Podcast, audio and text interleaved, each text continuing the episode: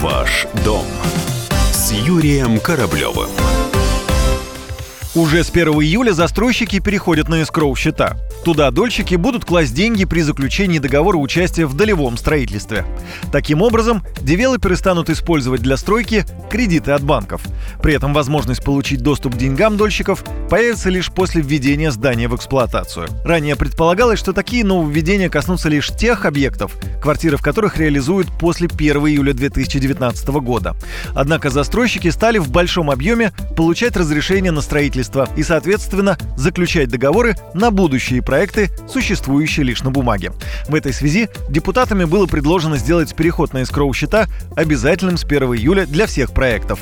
Некоторые исключения будет определять Минстрой. Он разрешит достроить по старой схеме. Эксперты опасаются, что все это приведет к росту цен на жилье. Это связано с тем, что себестоимость строительства квадратного метра жилья может вырасти примерно на 10%. Применение скроу-счетов увеличивает кредитную нагрузку застройщиков, так как они не смогут распоряжаться деньгами дольщиков напрямую и вынуждены брать средства на строительство в банке. Но, как считает вице-президент гильдии риэлторов Константин Апрелев, при новой схеме покупатели и вовсе потеряют интерес к новостройкам. Они не возмещают своих потерь от размещения денежных средств на счетах. По депозитам им ничего никто не выплачивает с этих счетов, если они выходят из этого проекта, им просто возвращают деньги. Если застройщик не достраивает объект, что-то происходит, какой-то форс-мажор, им просто возвращают деньги без накопления дополнительной маржи в связи с замороженностью этих денежных средств. То есть, грубо говоря, для наших людей эта модель неинтересна.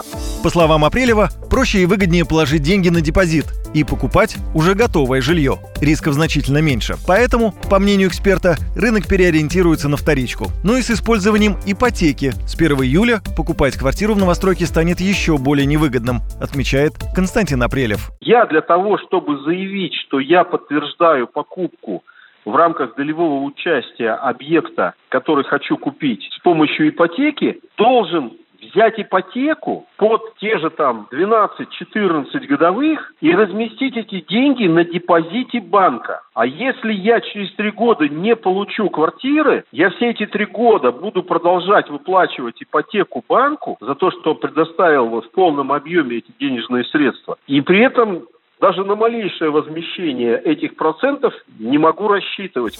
И еще один момент. Покупателям квартир, которые собираются воспользоваться материнским капиталом, сертификатами на улучшение жилищных условий, военной или детской льготной ипотекой, следует учесть, что пока на эскроу-счетах это сделать невозможно. Этот вопрос рано или поздно будет решен. Но пока же получателям сертификатов и материнского капитала следует выбирать застройщика, который работает по старым правилам без использования эскроу-счетов.